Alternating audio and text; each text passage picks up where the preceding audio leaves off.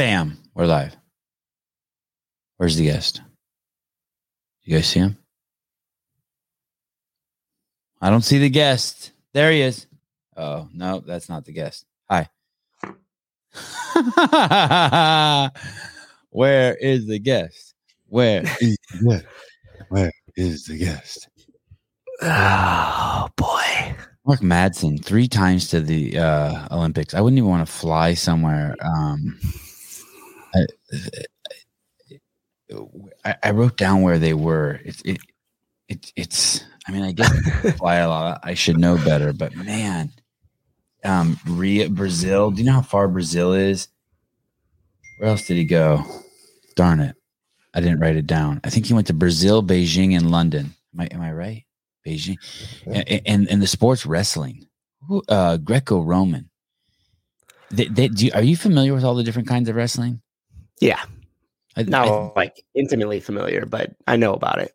like I think that one does. You, you're not allowed to do leg takedowns. Yeah, I think it's all like upper body. The, I, I always think of the Greco-Roman as like the brute strength, the barbarian wrestling. You know, Yeah, that, it, it's pretty savage. And in, in one of his fights in the UFC, he picks a dude up and he's carrying a dude, and the dude's punching him in the face, and then he literally just ragdolls the dude. He just throws the dude and then lands on top of him. It was crazy. This guy's a, this guy's a beast. Eleven and zero. I, I want to say. let's see. I can bring up a little factoid about him, huh? Yeah, like his Sherdog, uh, Mark Madsen. MMA. There's a lot of Mark Madsen. I think the LA Lakers, LA Lakers coach's name is Mark. Yeah, eleven and zero. The LA Lakers coach name is Mark um, Madsen. So when you want to like research this guy, it's just a bunch of LA Lakers. You see just a ton of LA Laker stuff. I don't know if it's their head coach or what. But do you know anything about basketball? I don't know anything about basketball. Right. Do you know anything about basketball? Uh, I'm more concerned with your new headline on the clickbait stream. Ah, smart. Um, Oh, here we go. yeah. After three years or so, during my recent time away and subsequent discussion with the board and our senior team over the past weeks, I've No, decided. Mike's here. Oh, oh shit. Okay. Um, I think you can post. Um, um, you're good to go with your post, Matt. Mark. Yes. Is everything working? Uh oh. There I am. You look like you trained for MMA. I do a little bit. Good to have you on, buddy. Thank you. I, I, I was um th- three Olympics. Yes. I was just thinking about just all the stuff you have to do that's even not by the way, I'm Sevan. Nice to meet you. Nice to meet you, Sevan. I'm Mark. I'm the Olympian. Are are, are you in um Phoenix or are you in Denmark? Uh, right now, I am in uh, Phoenix. Okay. And and that's that's the new home for you. That will be the new home for my family and I the next two years. Yeah, it's um what a what an insane group of dudes you're you're chilling with these days. Henry Cejudo, um, Jon Jones is over there, Figueiredo, uh, Wei Lee. Is is Gastelum there too? Gastelum is here as well. He's one of my solid training partners. So it's quite a unique uh, group of people that have gathered here in uh, in Fight Ready at Fight Ready in uh, in Scottsdale. It's it's quite amazing. Dude, it's crazy. You know to watch out for Gastelum's left, right? You you, you have a talk with them. Tell them we don't want him hitting you with that. Jesus. Is, is that what is that what that is? Is that from him? Listen, to be honest, Kelvin is is an absolute beast. I think we can expect, you know, great things uh, coming from Gastelum in the in the future. He, I know this is supposed to be about you, but let let's be honest about Gastelum. Uh, Izzy's as lucky as fucking any man that he left that ring that day. Izzy's, I mean, that could have gone either way when when he fought Izzy. I mean, he gave it to Izzy. I I mean, it, kudos to Izzy for taking it, but ninety nine out of a hundred men don't leave that ring when Gastelum does that to them.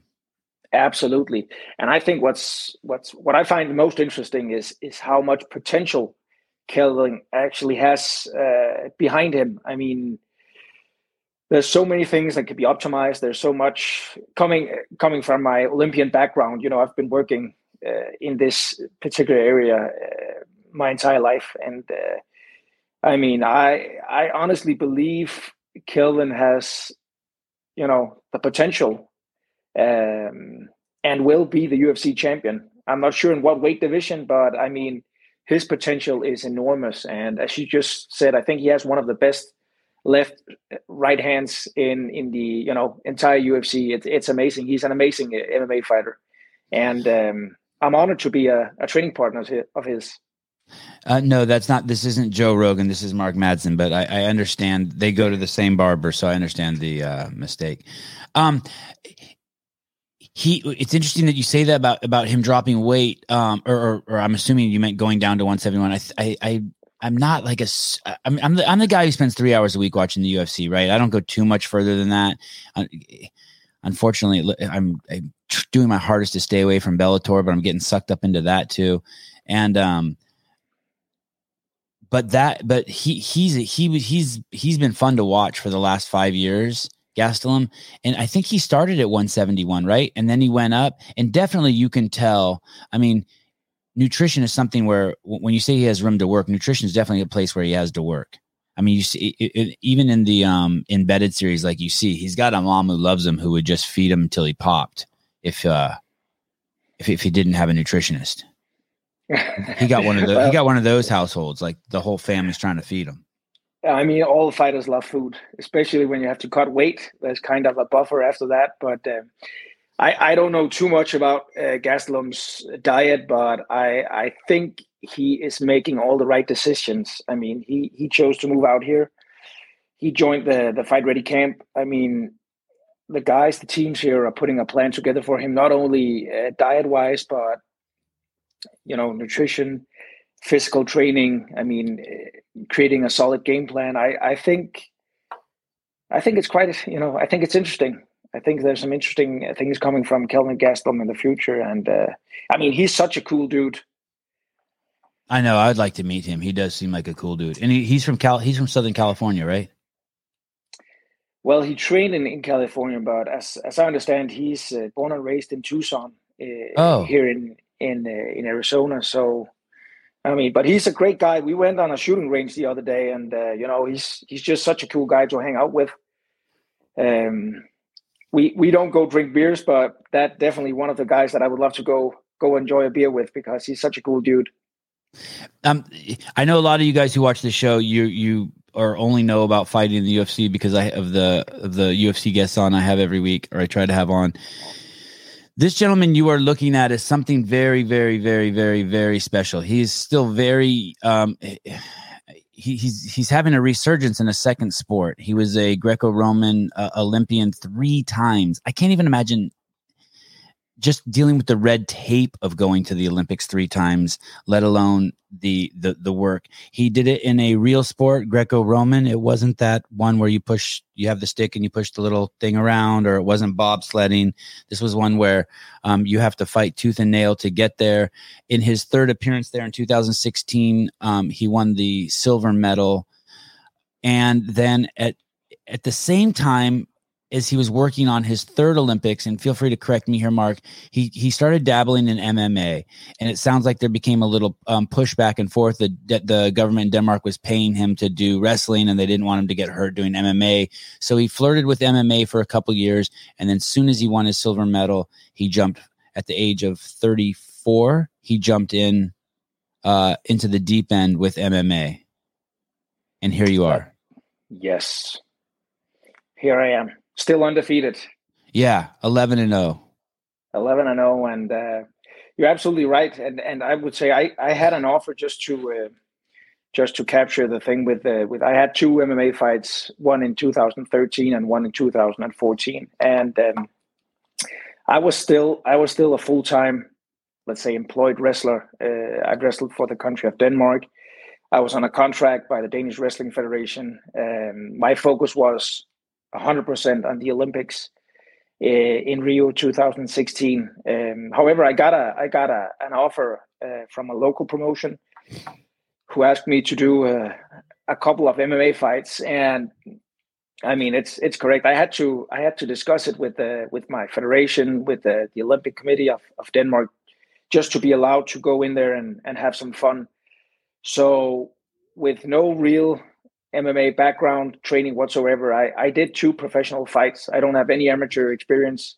I did two uh, two fights, and um, I didn't lock that much MMA time in the cage, but I did get two wins, and uh, and then we decided to go back to wrestling, uh, 2015, 2016, and focus on on MMA. And um, after the Olympic medal at, at, 2016, I felt it was time to to move on and and you know accomplish new things in life. And and I decided to to retire from wrestling and then move into MMA, uh, focus on on MMA 100%. So I've been I've been in the sport in in my own calculation. I've been in the sport of of MMA since 2018. Uh, and uh, I am very proud to be sitting right here talking to you about uh, MMA, UFC in particular, because uh, it's been quite a journey. And um, moving into to the sport of of MMA with, I mean, I was with the Olympic background. I think it's pretty important to have goals, to set up goals, to have something, you know,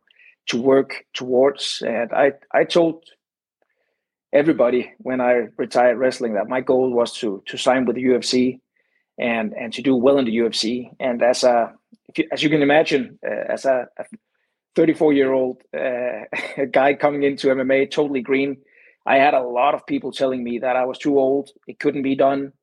I mean, even mentioning the uh, the Champions League, the UFC, that was like that's impossible.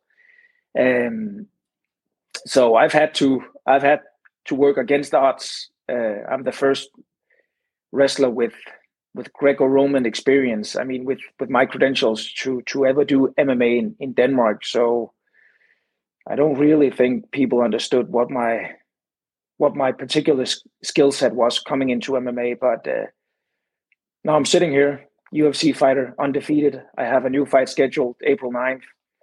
I mean, I'm proud. I'm making the commitments. You should be proud, to, dude. Just decided to to to to move country we're not talking about jumping states here. We're talking about moving my family from one country to another, um, joining a, a, team I believe in, surrounding myself with people on the same path. And uh, just like I'm very excited on the behalf of Kelvin Gastelum, I'm, I'm equally uh, excited about my own future goals uh, in, in, MMA because I believe with the right team, with the right support, I believe the sky's the limit. Um, and uh, I'm here with the with the with the ultimate uh, ambition of of winning a UFC lightweight belt. Um, I want to ask you a ton of questions about UFC, but a lot of a lot of my um, viewers don't know a lot about the UFC. So I want to back up just a little bit and tell me about. So you're up for. I'm obviously in the United States. I think half my listeners are in the United States. Um, you're born and raised in Denmark. Yes. Uh, tiny little uh, European country super cool. The time I've spent there, um, uh, I think you guys have like more bikes than you do people, right? Huge biking uh, country. Yes, it's uh, smart people, clean people. Um, they like to party. They drink a lot.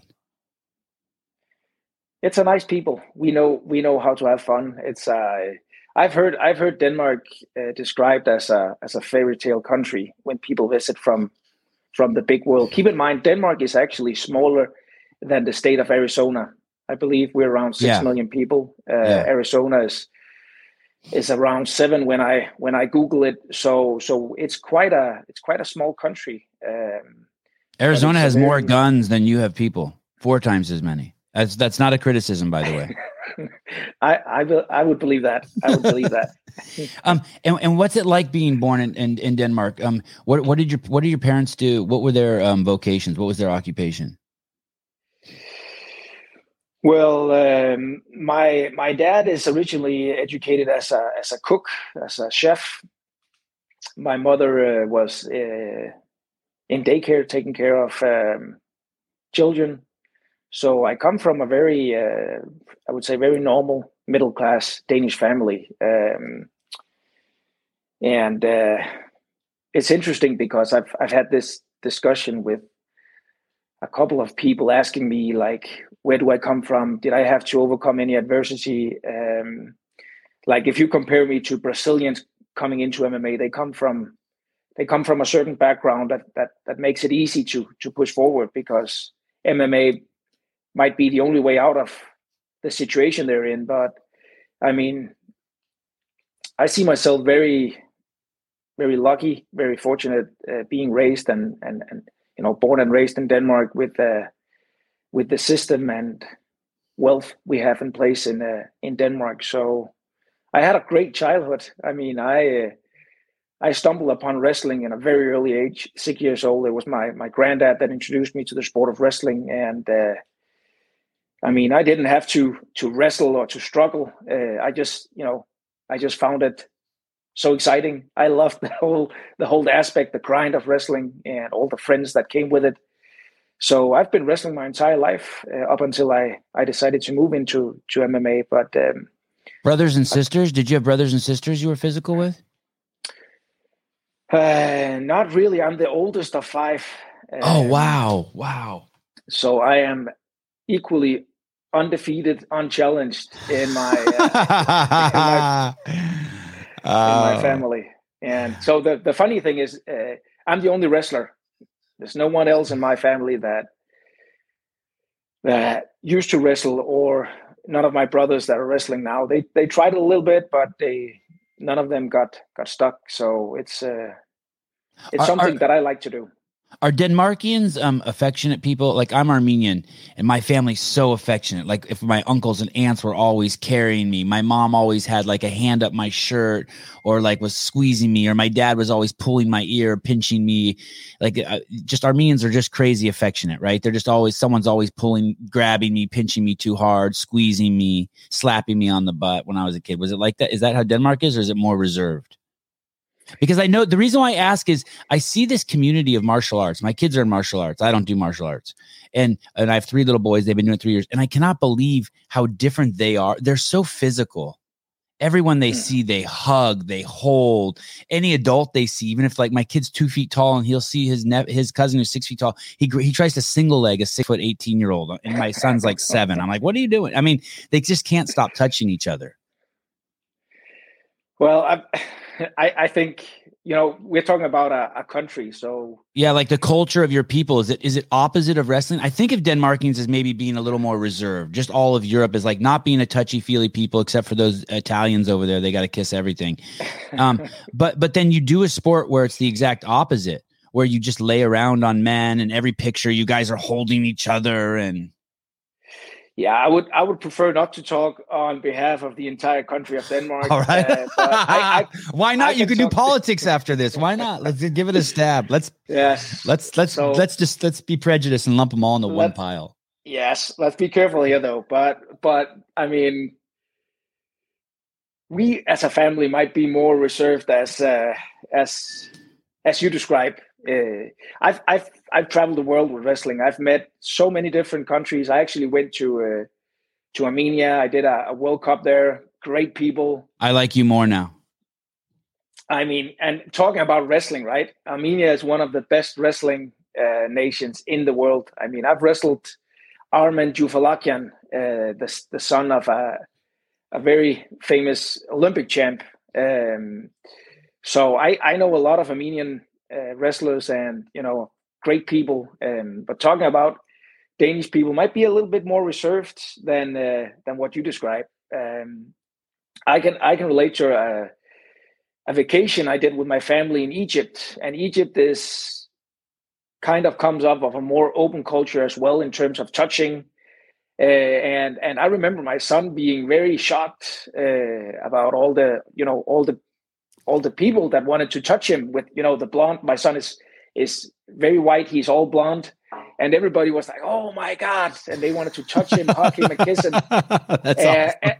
and he I, I, mean he came home from from that vacation with kind of a, tra- a trauma because he, he didn't want that kind of attention.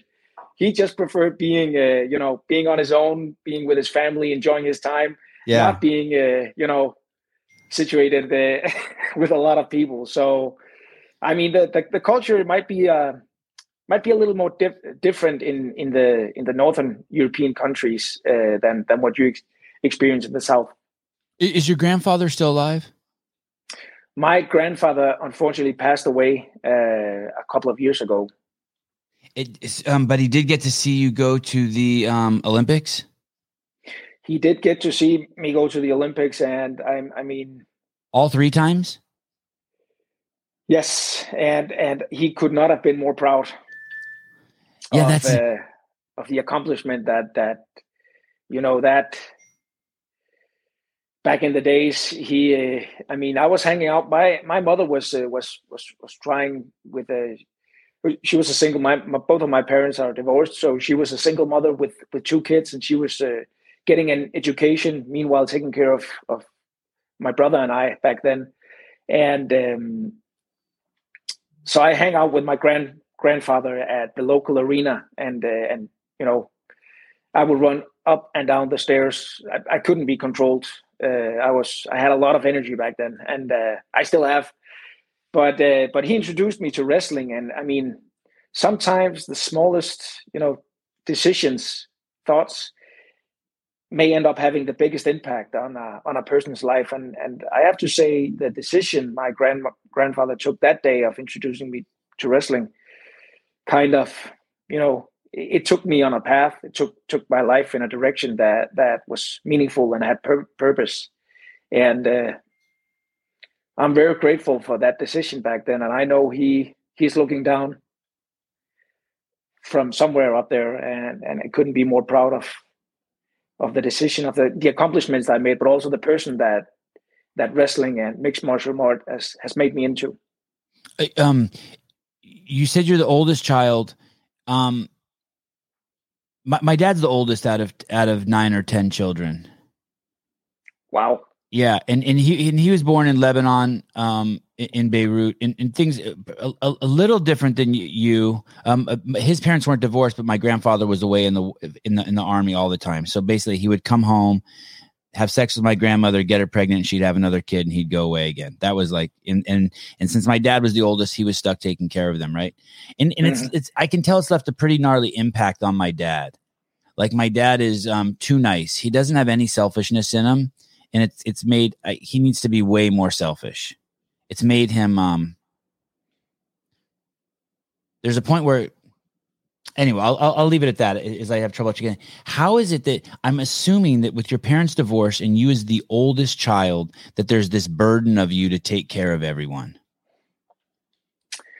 And, and, and so well, there, and then how are you able to do something like move to Phoenix? I guess you took your family with you and spend so much time on yourself. Isn't that the opposite of the way you were programmed? Mm, I can, uh, Sevan, I can definitely relate to that. Um, I wouldn't call it a burden taking care of my my. Okay, sorry. Uh, yeah, I apologize for using that word. I, I would the I would honor, a, the honor, a blessing, a blessing, because I've had the opportunity to impact my brother's life as well. Um, and I, I mean, it's never it's never really black or white, right? There's always something in between, and and it's been a blessing. But I've also had to, given my credentials and and the things that I've accomplished, I've I've had to be careful not to apply too much pressure on my brothers. I mean, I've been one of the best in the world for a period of maybe more than 10, 15 years, uh, which is something I'm very proud of. Um, but that's that's something that I wanted to do. That's something I wanted to accomplish.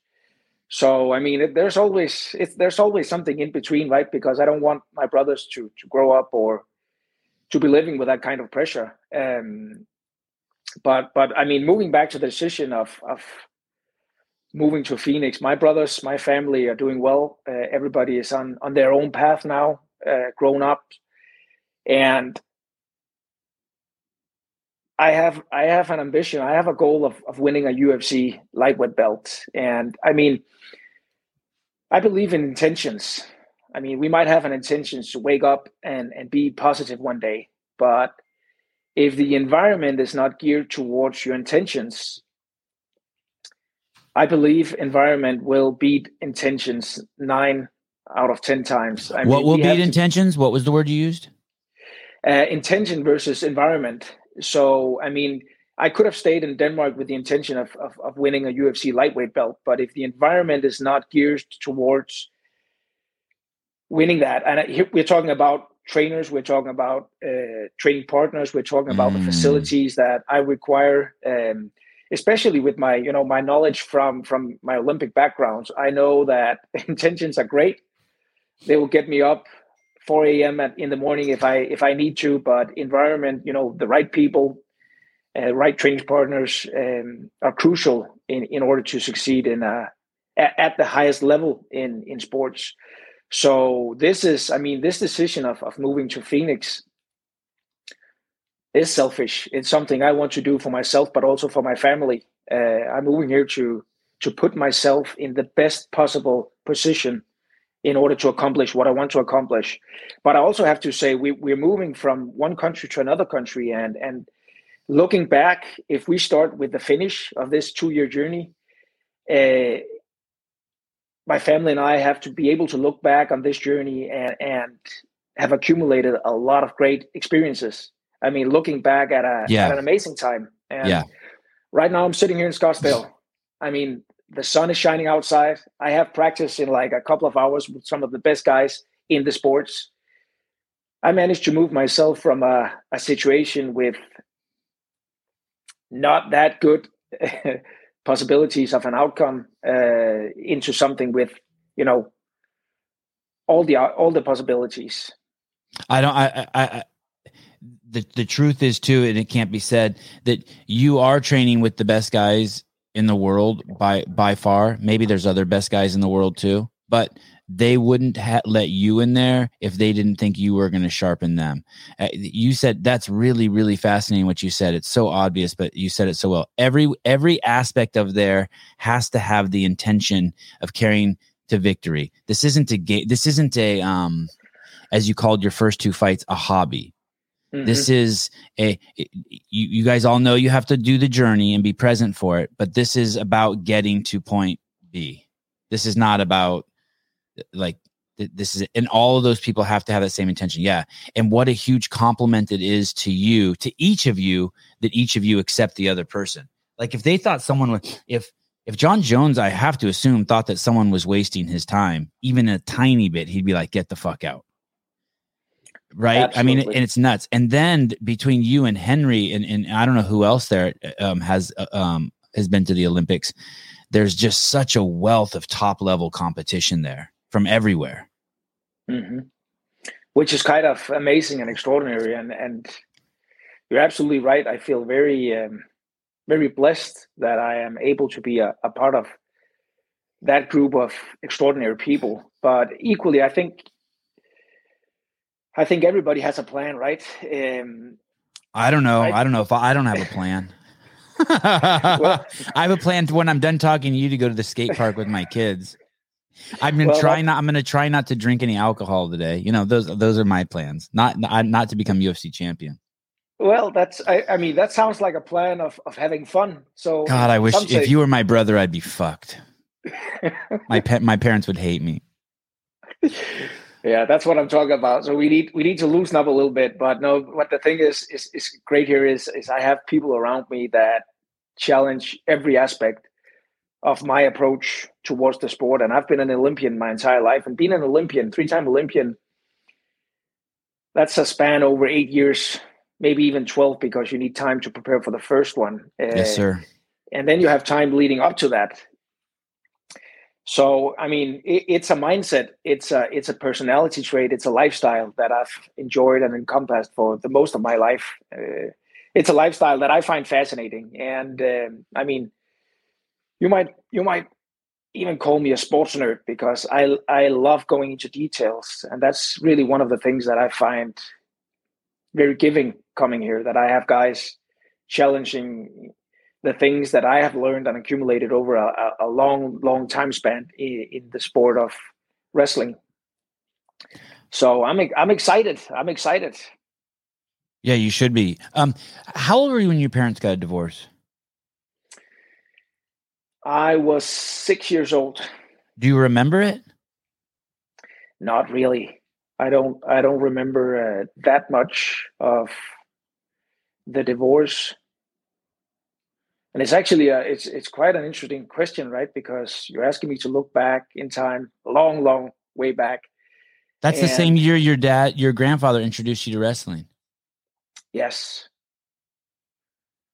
Do you? I, do you, I don't recall any. I mean, I recall a lot of things from my childhood, but I, I, I don't recall any specifics in terms of of the divorce. Uh, my parents divorced when I was three. I, I when I when I think I re, my mom and my sister and I moved out, and I rem, and I remember that. I don't remember it being awkward at all. You know, they kept me, you know, in the dark. Um, mm-hmm. And I remember just my dad would still come over and have dinner or hang out, or and then I would see him on the weekends. But it was normal. But my sister was older. My sister was your age. She was six. And I, I just think now I have three boys now, and like I just can't imagine. Um, and, and I'm not judging my parents for it, but I just can't imagine uh divorcing my wife. I just can't like what would happen to the kids. I mean, I love my wife too. sorry, Haley. I'm not, I'm not, I'm not, I'm not thinking about kicking you to the curb or nothing. But um, do you, do you ever when you got married and had kids, were you like, okay, I'm going to do this differently, or do, how how do you view the importance of a mother and father for your? How old are your kids? I have a I have a son that's ten, and then I have a daughter uh, at five. Okay. And and how do you do you view the importance of staying with your wife, you know, differently or do you think about the fact that you didn't have a father and a mother and at, in the same house and how that's different for your kids? I mean, I'm uh, I'm all about family first. I think uh, no matter what I do as a profession, um, we all have to introduce ourselves at one time, right? We meet we meet new people and and we have to introduce ourselves uh, I mean, I would. I'm always introducing myself as a family man. It, ah. It's family first. That's the most important thing in my. No matter what I do, no matter how high my goals are, what I want to accomplish, it it's. I mean, I need that anger.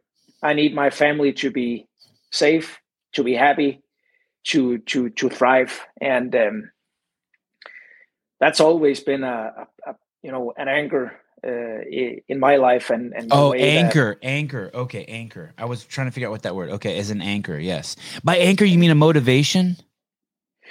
I mean family first. Everything i do has to be uh, surrounded uh, around my family. It has to do good things for my family. I mean right now i'm i'm i'm staying alone in, in scottsdale. I'm waiting for my family to come over there. Probably coming over in a couple of weeks staying with me a couple of weeks and then going back to denmark until we do the final move but this this period is is by far the the I mean the hardest thing to do at all. Staying away from my family. Yes. even a couple of weeks. I mean, it's. I have to be honest. That's the, that's the. I mean, I'm in I'm in mixed martial arts. It's considered to be one of the toughest sports in the world. You you see a little little scratch here. That's only a minor cut in terms of what I go and, through. And that's life. from practice. And that's from practice. That's not that's even... from practice. I mean, what I do is, uh, and what I've done my entire life would be con- considered as some of the most brutal thing you can go through. Uh, you get hurt every day in practice on a level that most people will never get hurt their whole life. Imagine that. Like people hit you every day in practice where if they were to hit my mom like that, she'd be like, fuck it, I'm done. Like I quit. I'm killing myself. You know what I mean? It'd be like, it would, you probably get hit in practice is, uh, I wonder what the stat is. You probably get hit in practice every day hard enough to kill half the population. Like anyone who's like obese and over 50 it certainly no. happens. I but yeah, I try not to, but but I would just say I mean I know you guys try not to, but I mean you have just forearms and cock and balls and ass and just shit flying around everywhere. It's just nuts. What you guys do is nuts. Yes. But even sweat, to, sweat. People are worried about people are worried about a, a, virus, and you have other dudes sweat dripping in you 18 hours a day. Yeah, COVID is uh, COVID is is is is not a big. How could worry. MMA? Yeah, my kids' jujitsu, it's like a joke. It's like, come on, man. Everyone's Absolutely. just fucking on top of each other in a pile, licking each other. Yeah, so you have to imagine the, the immune system must be pretty strong, right? I mean, that's one of the good things coming out of this. My kids every single day. Sorry, we we are going to get back to your family second. My kids every single day will be at the skate park or, or anywhere. I'll see them. I have two five year olds and a seven year old. They'll take their hand and like drag it down like 60 feet of railing where everyone's hands are. And then two seconds later, they'll be like, licking their hand. I'm like, and, and I'm supposed to put a mask on this kid? I don't fucking think so. There's no hope. There's nothing. I'm not putting. This is crazy. Hey, good. Congratulations landing in Phoenix. If if, if you're not afraid, that's the place you want to be. I, I was in Scottsdale a few months ago and, and coming back to California, I was like, man, you guys all need to take a trip to Scottsdale. Scottsdale's cool. Absolutely. And I think one of the, I mean, it's been great coming here. Uh, it's also very, very joyful to see that the Danish government just removed COVID as a as a critical disease. Oh, cool. So, yeah. so right now, the entire Denmark, if, if in Denmark, is taking a different approach toward COVID. And uh, I mean, the COVID is that. a diff, it's a it's a big discussion, right? But um, I mean, I, I like I like the way people are are looking at at COVID in Scottsdale, and um, I mean, maybe based on on what I do for a living, I'm I've, I'm not that concerned. Uh, I've had COVID three times. Do, um, do you, like you tested on three different occasions? You tested positive for it. Yes, and yeah. one of the times I was actually in camp. I had two trainings a day, two sessions a day, and uh, I tested positive. And I did feel like I have to say I did feel a little bit tired. I didn't recover as well as as I used to, but I was able to do two trainings a day. But this was the third time I tested positive. So you know, my body might have been adjusted. Uh, I mean, the natural response you get from from getting getting the flu or getting sick must have done something. But um, did you did you get the vaccine? I I am vaccinated too because one of the things that I needed to get in order to pursue my dream of of going to America was to be vaccinated, fully vaccinated. Yeah, I'm sorry shots. that um, if I was president, I would have never made you do that. I'd been like, hey, this is a healthy Olympian. We need him here in this country so other Americans can see what a healthy man looks like. But, but, but, but, but that's just I'm, me. I'm, not, I'm not the president. And it's interesting. Rather... It's interesting that you've had it three times and you've been vaccinated because I always have this concern that um, the vaccine forces your immune system just to look for German shepherds, and then all the other mm. dogs can come get you. You know what I mean? Whereas if you get it and you're not vaccinated, your whole immune system's like, okay, dogs are bad, they bite, and then they, it fights off all the dogs. That's kind of my my theory. I'm no scientist, but I'm smarter than most of them, logically smarter. I don't have an intimate knowledge with the uh, the chemistry of it all, but I can still think. I know two plus two is four. I think I think the natural, you know, immune response is, is probably one of the most powerful things that that we can do. And just like I'm training my body every day uh, in terms of sport, I I do believe that we should be training our immune response as well.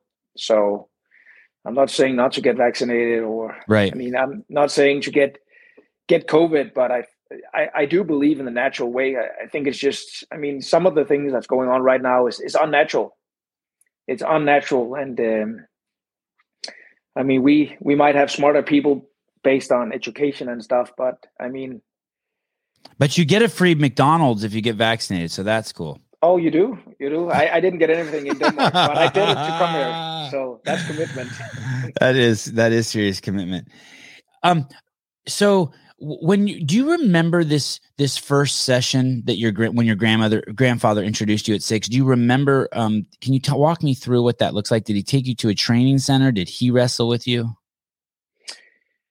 I I actually I do remember that. Uh, it had such a big impact on, on me, and uh, that was he was the the janitor of a of a big arena uh, in my local local city, and you know way back way back in the arena behind uh, two big big brown doors that was like two double doors.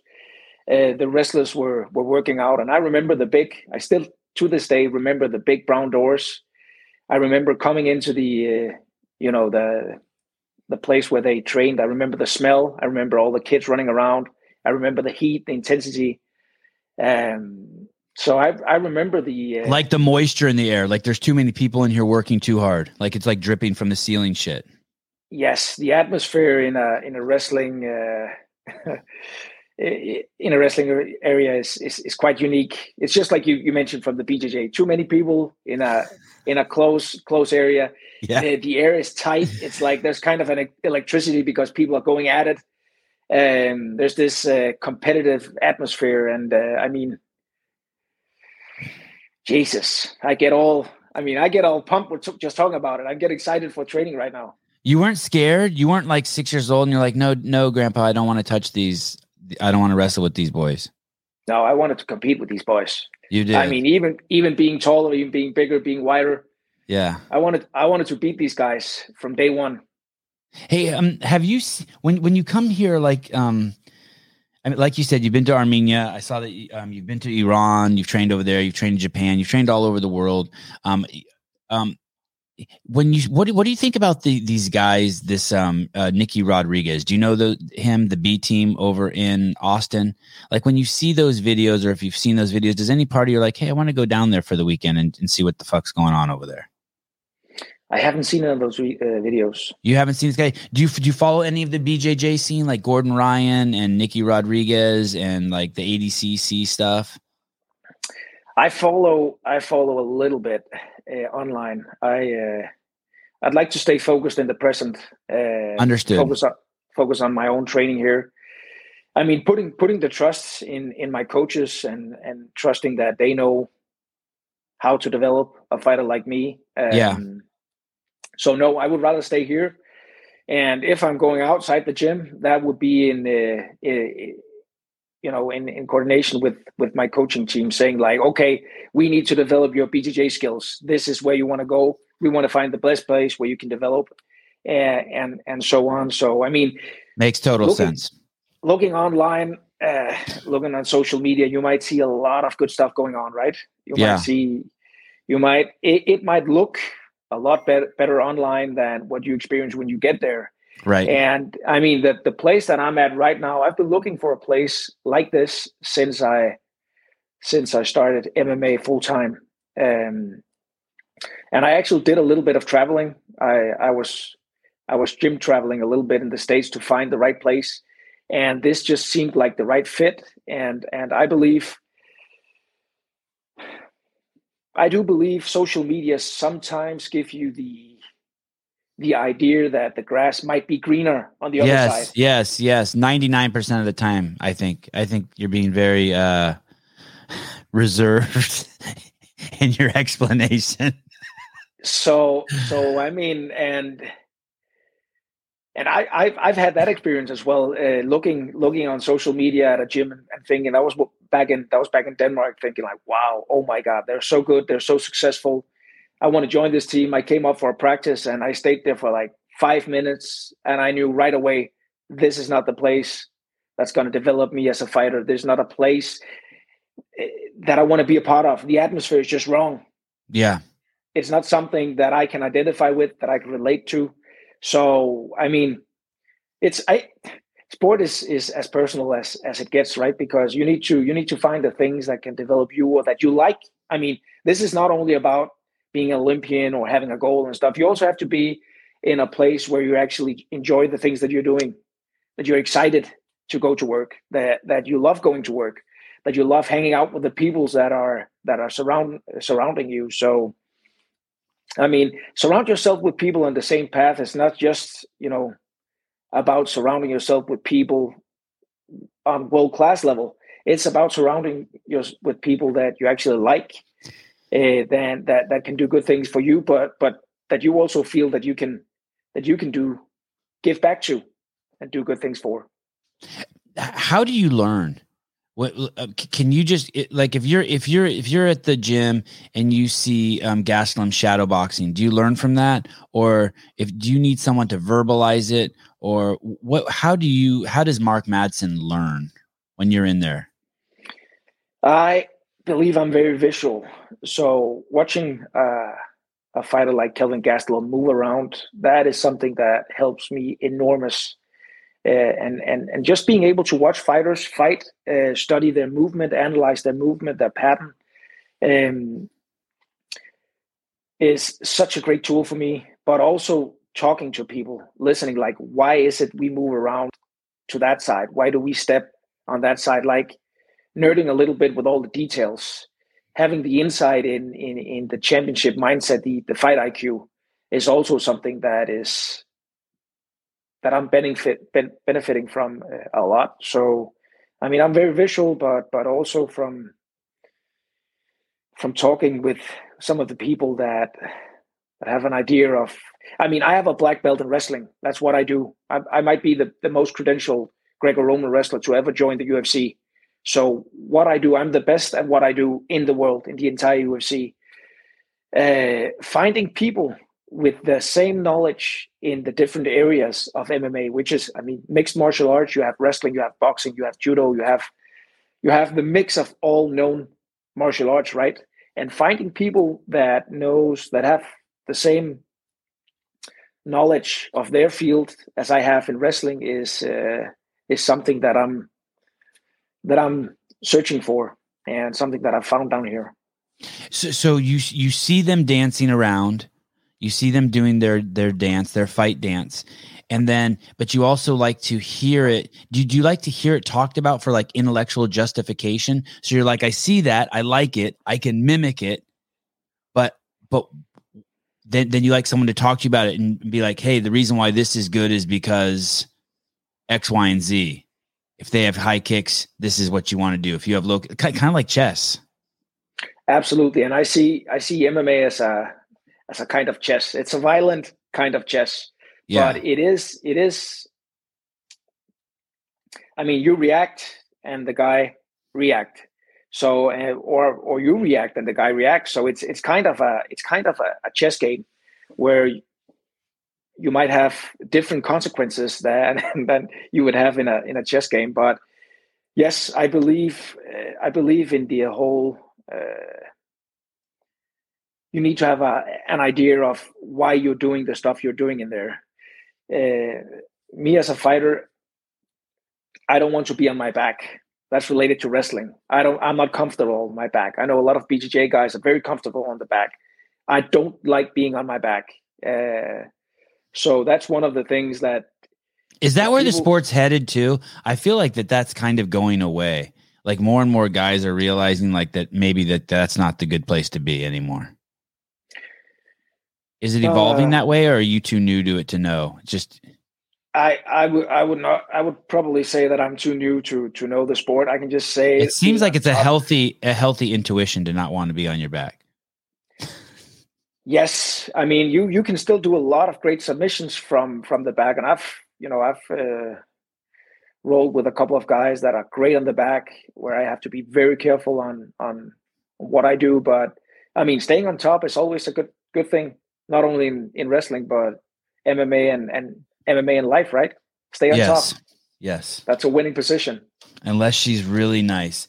Um and um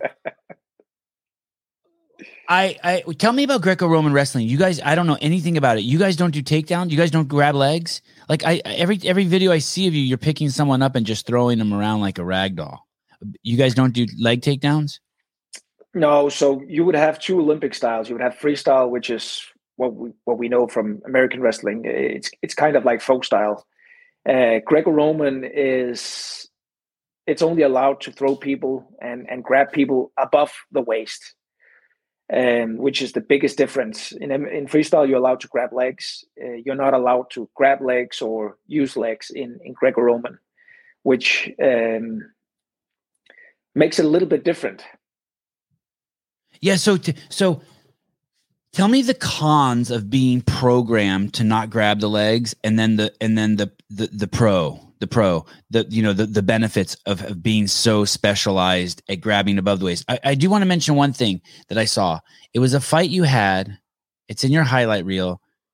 I'm, I'm sure I'm not going to describe it correctly, but you grab a guy and you pick him up, and it, it, and and he starts punching you in the face. And basically he's not only punching you with his fist while you're holding him in the air he looks like a kid having a temper tantrum. He's not only punching you in the face but he's like dragging his forearm then across your face and elbowing you. And then you take either one or two of those and then you realize fuck this and you just you just i don't even know how you do it. You throw him to the ground like he weighs like 20 pounds you just just your whole body just jerks and you guys go flying and i and then i think you end up beating them like in 42 seconds i think that was like the beginning of the end it was very early in the fight um so my first question is what what are the, the benefits of not of being so disciplined of having to focus on the top people and the second thing is was that delay that he got that punch in something that you need to work on because it's like hey in your in the Olympics, no one would have punched you in the face. You could have hung out there for a second, and got situated. Mm-hmm. Mm-hmm. So yeah. those are my two questions. Yeah, I, uh, I think that was. Yeah, it was like crushing a can, right? him i don't know what you did you basically he punch you pick him up and you're like oh this guy's fucked and then he starts punching you in the face and then you uh, it's like it's like you almost like you realize oh shit i'm mma not not wrestling yes. and then you just fucking demolish him he goes flying i think you go flying with him and land on top of him and you make him pay dearly i yes, mean you ground and pound was, him to pieces that was actually my first fight in in mma that was the fight i i mentioned in 2013 with no mma experience no real practice leading up to that. Uh, I mean, that was pure wrestling.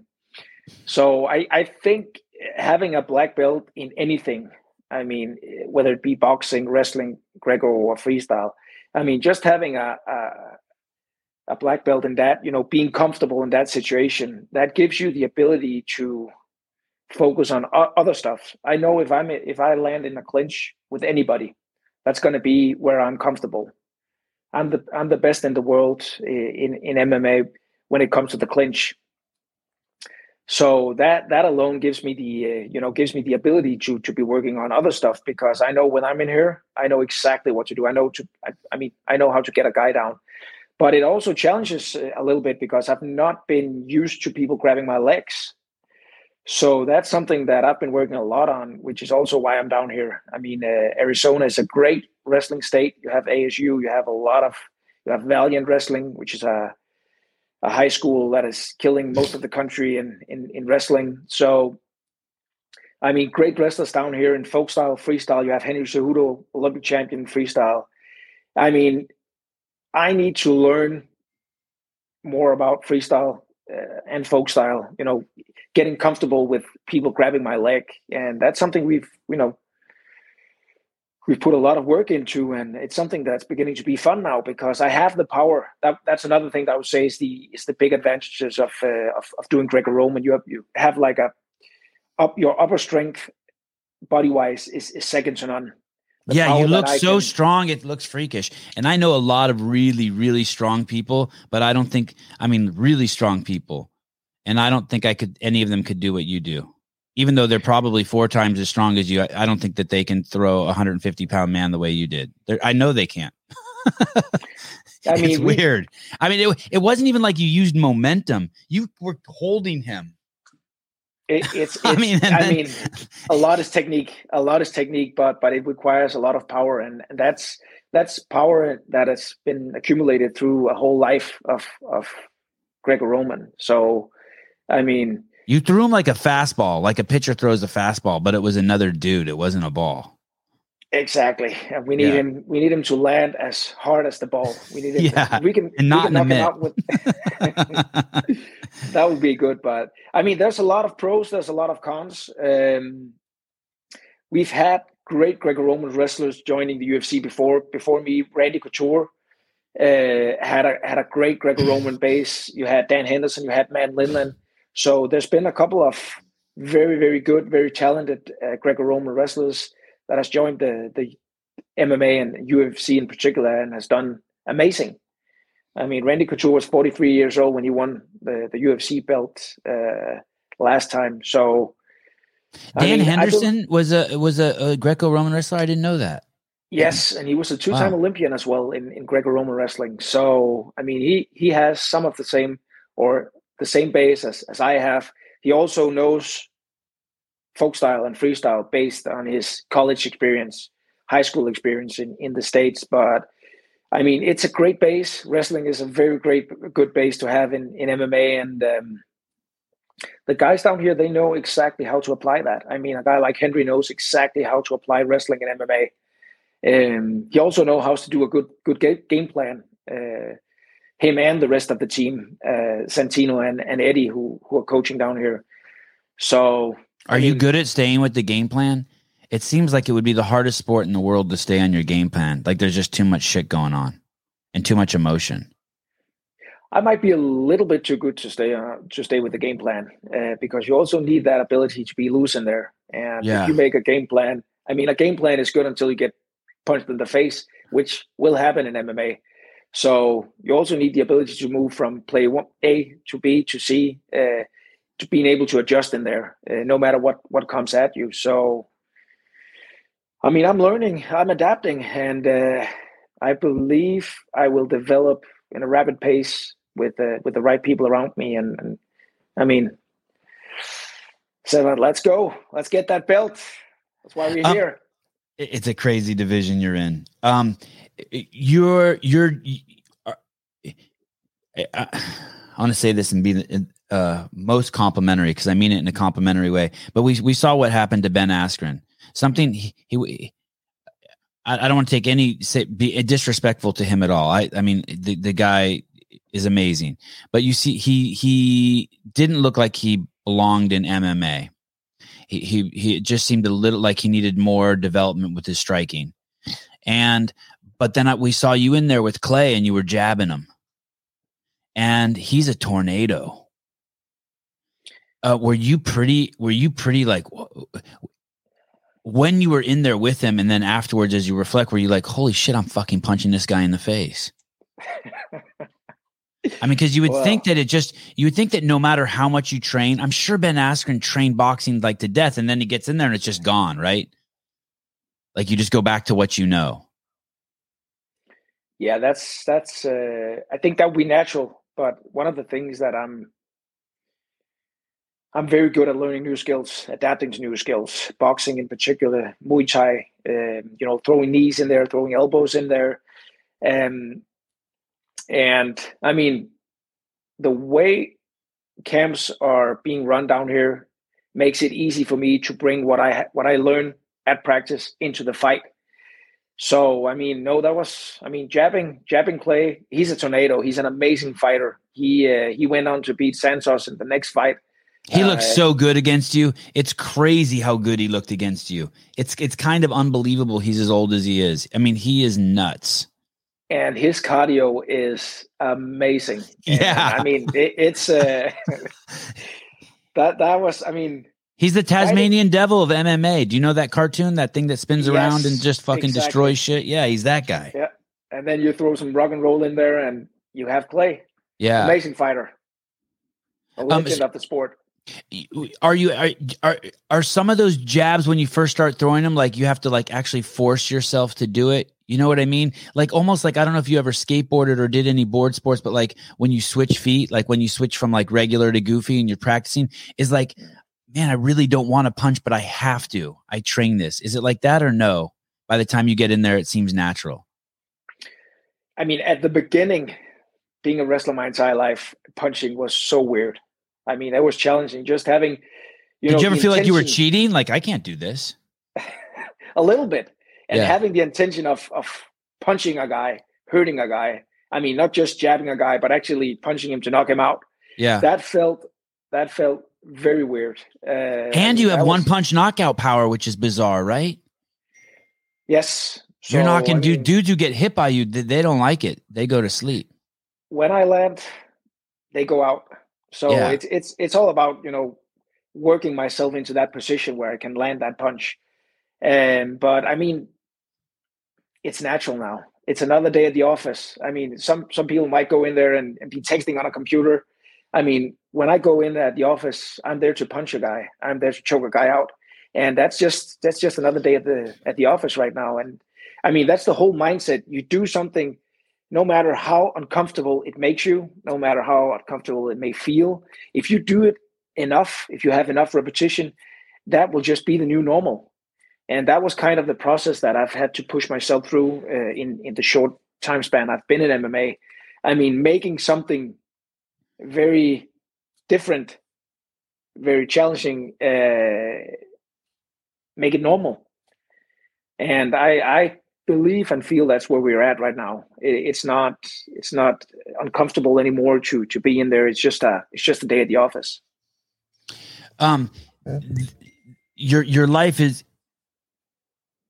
is intense, um, more intense than than um, people can even imagine. Fifty nine minutes into this interview, your wife was diagnosed with MS. You have two kids. You've been to the Olympics uh, uh, three three times. Mm-hmm. your your house um, you had to leave your house because of a black mold problem. Uh, when you, when you tell that story, I don't think other people relate to it as well as me.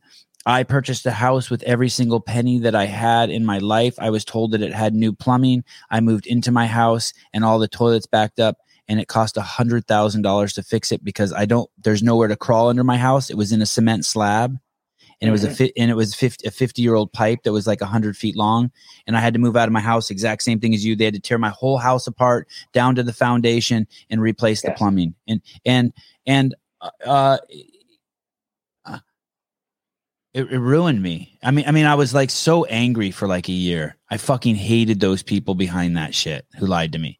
Um and and you have kids and you have this wife. And there was there was there was another piece that was crazy. What was the third thing? Uh uh oh and and and and you had your jaw broken and then you got an infection in your jaw.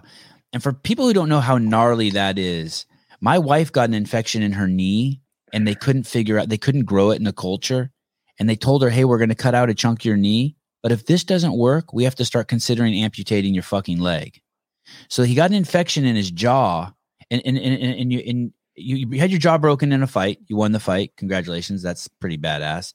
Then you had surgery, and then the surgery didn't work, so you had to have a second surgery. Yeah, it's Yes. a fuck. It's crazy. Was there an infection in there? yes. Yeah, that's nuts. Did they ever say that like, hey, we might have to fucking remove your jaw? Uh, they- no, they Were they antibiotics working? Yeah, they didn't say that, but they had to. They had to. They put in a titanium. Um, they actually they gave me a titanium jaw, and I mean That's there- not your there real jaw we're looking at. Now it is because they had to take out the they had to take out the whole piece because it was infected. So, but Sevan, it's I mean life. It hits us all. I mean, we had more coming at us 2021 than I have had. I mean, my family and I had combined the last 10, 20 years. And I you mean, thought that maybe your unreal. MMA career was over. You thought, okay, maybe it's time. I'm just going to settle in Denmark, get a job at a local high school, teach wrestling. Like you, like those thoughts were creeping in. Like, how am I going to overcome this? Is too much. These are too many things. Absolutely. I I mean the thought was there. I think it's we had so much coming at us. Um the house was, you know, was being pulled apart, like even the roof. There was nothing left. There's nothing left of our house. It's been completely rebuilt. I had a wife with MS that was really, really uh, bad at the time. She was not doing well. Uh, How how is she now? By the way, she's fully medicated and it, and it's uh, it's way way better. I mean, she's in the best place uh, we could have hoped for. So we are very grateful for for that kind of development. I, I didn't see that coming at all. Um, but yeah, I I mean, I was I was actually you know, and we were discussing what's the best what's the best best path to to take from here with uh, with all these things going on. I mean, what I'm trying to accomplish here is just not being a part of something. It's not just about going going to work, right? I want to be the best at what I do, and to be the best at what I do, we we need to have like a, a solid base. My I, I need Yeah. my family. I need you know you know the saying, Yeah. happy wife, happy life, right? And I I need everyone to be happy at home. I need everyone to be be in a place where where they're in balance and they feel good. And and I mean, 2021 was none of that we had to fight every single day to to get you know where we wanted. And and i i have to be honest i was considering retiring mma i was considering retiring sports completely. Find a job. I mean i i we do have a very comfortable life in denmark. There's a lot of opportunities a lot of exciting things that i could be do that i could be doing uh, if if i didn't have the ambition and, and the dreams i have towards mma so i mean like what? Like what would you do? Like like would you be a broadcaster or would you work like help coach the Olympic team or what would you do? I see you in a suit a lot. well i've done a lot of Would you uh, put on a yeah. suit? I've I've done a lot of, uh, of commentating. I've done a lot of TV shows in Denmark. I'm speaking in Denmark. I'm you know I've we we have a lot of things going on in Denmark and and uh, a lot of exciting stuff. Uh, maybe maybe a little little too much uh, Okay. in terms of the focus that I need to have on sport. But I mean, lots of opportunities. so I mean, the thought that the the discussion we had about retiring MMA was real, and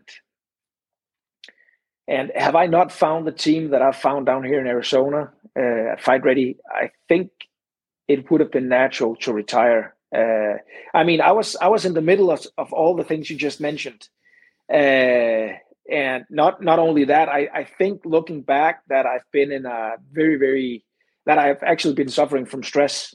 Like looking back, the mind fog, not being able to to put words together uh, in the correct way. I mean, I was I was I from the black was, mold. From the black mold. I think it was a combination of living in a house infested with black mold, uh, the stress uh, that comes with a chronic disease as, as MS, you know, being the sole provider of my family, taking yeah. care of, of my family, having, you know, putting the response. I mean, it's family first, Sevan. Nothing I do is is without the, you know, everything is with the purpose of, of taking care of my family. Yeah. And I mean, everything was was just, you know, going from a very solid place. I like to be I like to be grounded. I like to know what what's going on. I like to be in control. Everything was just up in the air, and, yeah. and I really had to struggle to to go to get through that that period. And I think looking back, I think the training, giving that I'm in a in a great shape, that I'm eating well, that I'm trying to get the sleep that, that I'm supposed to. I think that helped me a lot. But and I've you can't in, stop and feel sorry for yourself for a second, right? I mean, at, at this there's point, no time I'm, in the day to be like, poor me. It's like, oh fuck, I got two kids, I got this dream, I got this wife. Like, uh, when I'm 50, I will have a good cry. I'll have a good cry when I'm 50. I mean, there's no time whatsoever to sit down. I mean, if, if there's been a time in my life where it would, would have made sense to sit down and cry, that would probably have been it. But that's not the way I like to run things. That's not the way. That's not something that I that I like to relate to. I know I know life is going to bring tough times. I know I'm gonna gonna have adversity, be diseased, be whatever. But I mean, I believe if if if I just and and it might even if I just put my focus where it needs to be, the perception that might even be just breathing. I mean, making sure that I breathe a couple of times a day just to get get the energy that I need. Putting one foot. I mean, it could even be just putting one foot in front of the other, and that was really where where I was at. And um, that was the that was the that was the feeling that you the mind fog and everything. And then I got the call from my my manager Ali, who who said, hey, "Brother, I got to fight for you." Uh, and I mean, in all of that, I I knew that I also had to fight for my career. I mean, being a UFC fighter is something that a lot of people wants to do. If I'm not fighting, someone else is fighting. So it was also about taking care of my career. So I accepted the fight. Um, I flew out to Vegas no clue whatsoever where I was going to do my my fight camp. It was kind of just okay. Wow, we're going. This is now. This is. I mean, who's we? we Who to, came with you? Did a coach come with you? It was my, my. I mean, I've done this with my wife. Uh, we've been we've been doing this together. So I mean, when when I say we, that's my wife and I. We discussed it and say, hey, it's it's either we we either retire now or we say go. I mean, we can't prolong this anymore so your manager better... Ali gets you a fight, and you come out to Vegas with, with no you, you haven't you don't know where you're going to train or who's going to train you besides I, yourself.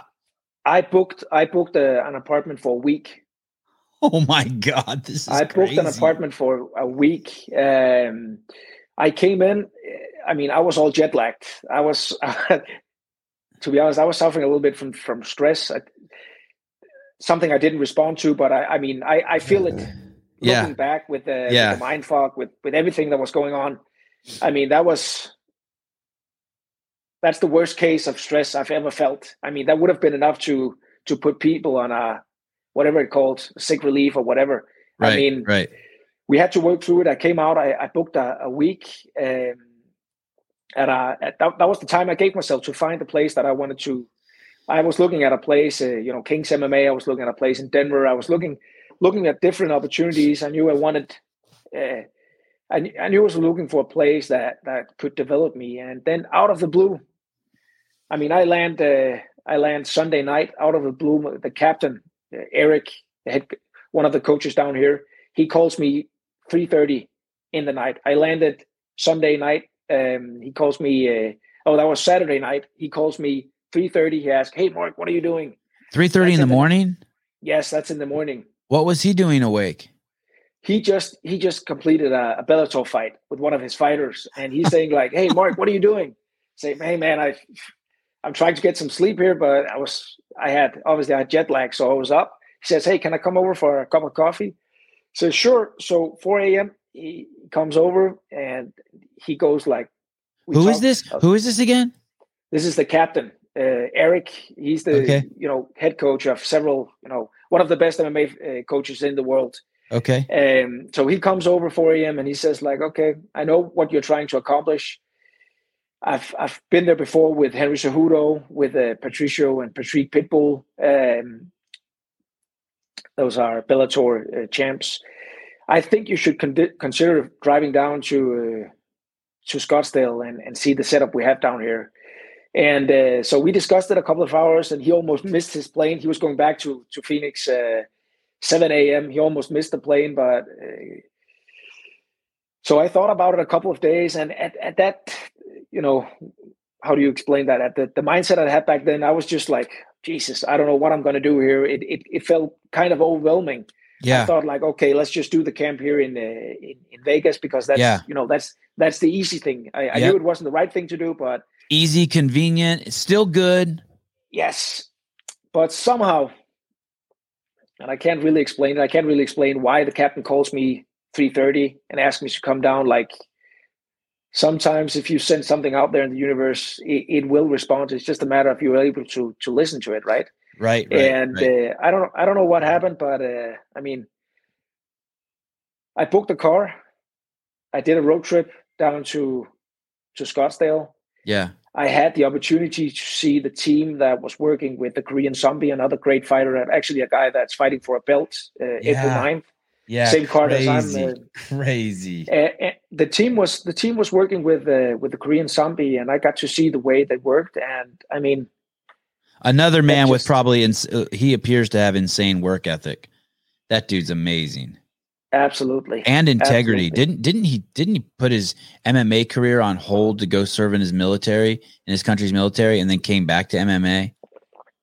I think he has some crazy story like that. I think he's a man of such high integrity. That sounds that sounds right. So that was uh, and that was it. And I I didn't go back to the apartment in uh, in Vegas.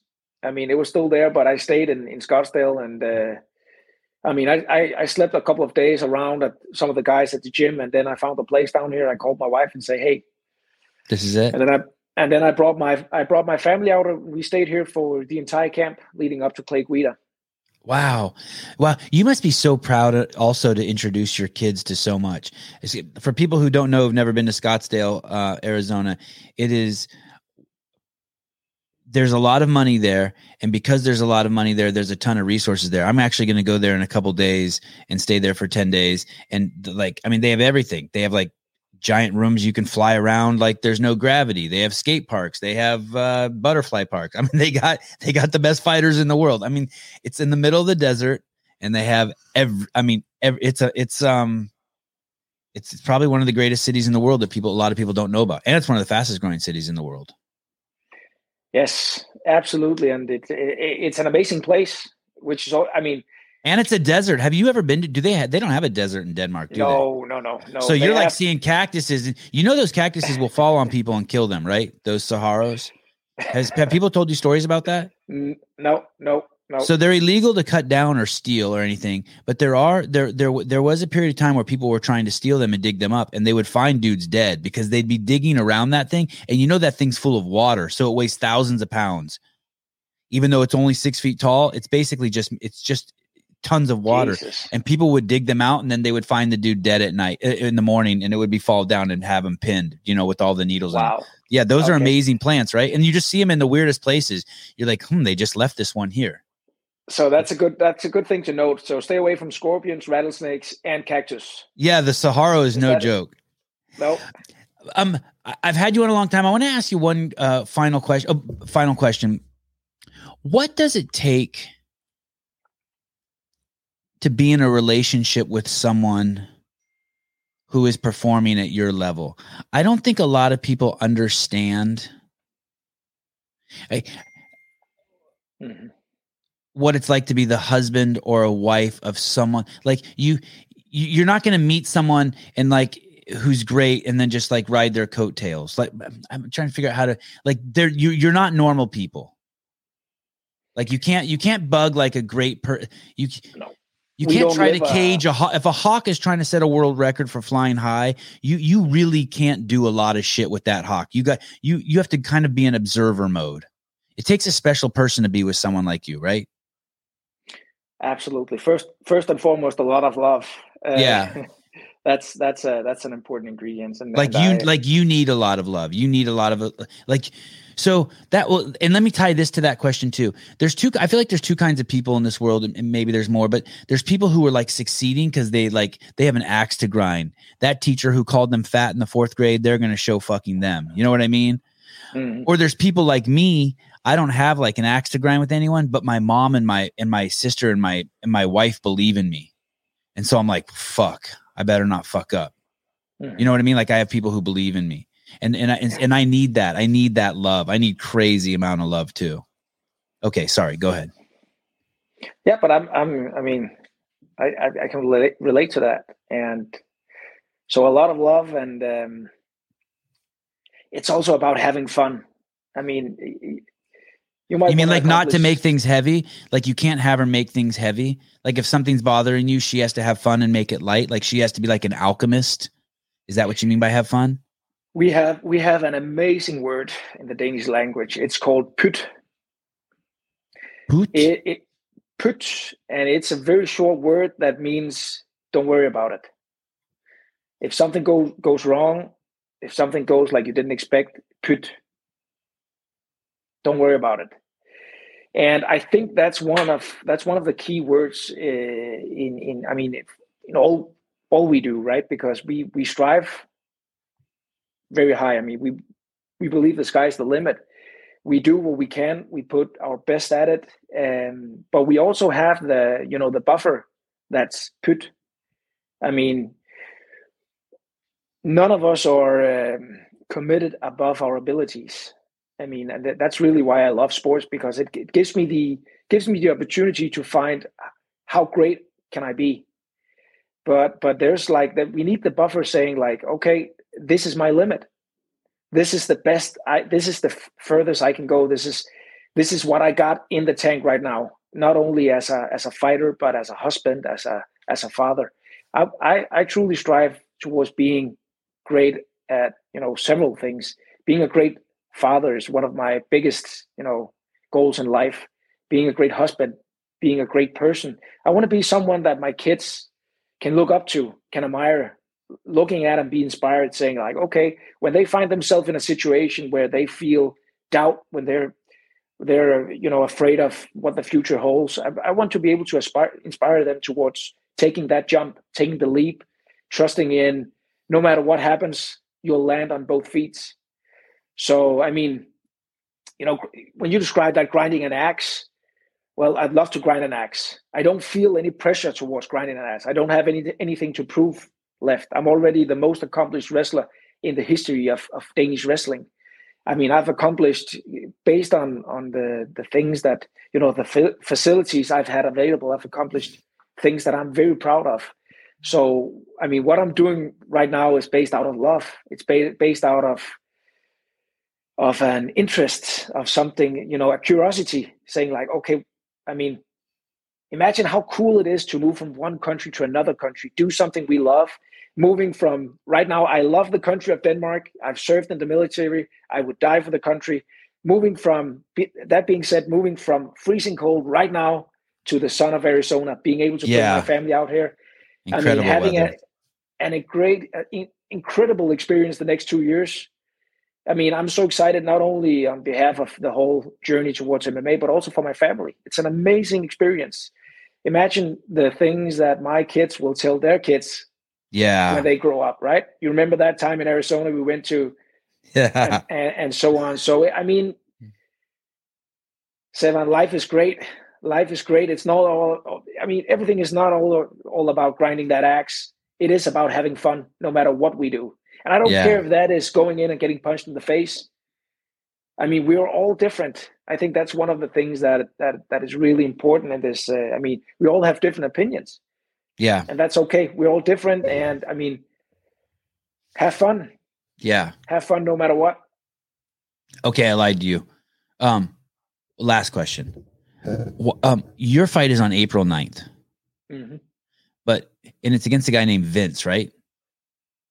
Can I uh, just uh, yes, go, go, go. Correct that. Yeah. My fight is actually in 40 minutes.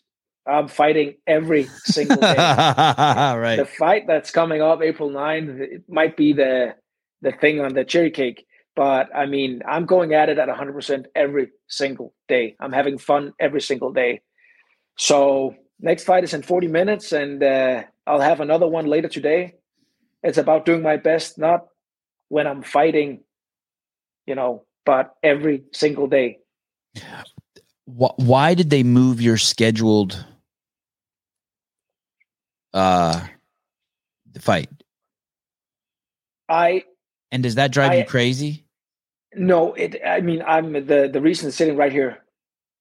I have to take responsibility of that. Uh, with all the things that we had going on in Denmark, I thought after the Clay Guida fight, I thought I would be getting back to a house that was uh, fully renovated. Right. That uh, got postponed. Uh, we had some some things that we needed to to attend to back in Denmark. So I mean, I, I actually had to uh, to ask the UFC to to postpone the fight because I wasn't ready. Gotcha. I mean, I wasn't ready. So the, the I mean, I came out here a couple of weeks ago and I've been going at it 100%, but I believe, eh, you know, I believe in things happen at the right time for the right yeah. reason. Yeah. And it, it wasn't, it wasn't the right time. That time was about being there for my family, being that there for my wife, family first. My family needed me at that time. I would have loved to, to, to do the fight. Don't get me wrong. That part uh, is nagging me a little bit that I can't fight um, that soon, but it, it was, I mean, you're asking me to fight or taking care of my family. And yep. as I said during this this talk, I mean family first, no matter what. Yep, it's been the theme. I'm really impressed, man. Uh, I really appreciate your time. When when you responded to me on Instagram, I was I was tickled. I'm so happy. Uh, we've we've had a ton of amazing people on here. The last Olympian we had on here, we we had Kayla Harrison on here a couple weeks ago, and man, you guys are you guys are special people you really I, I really feel uh thank you so I feel I feel like I grow just being around you guys. You're you're a man of positivity, family. I'm a father too. You're a good you're a good you you inspire me and uh and and I appreciate it. And we will be watching on April 9th and I'm super excited. Um I believe in your in your in your 2 year journey. So uh we'll be in touch. Thank you so much, uh, Thank you for having me on. Yeah, absolutely.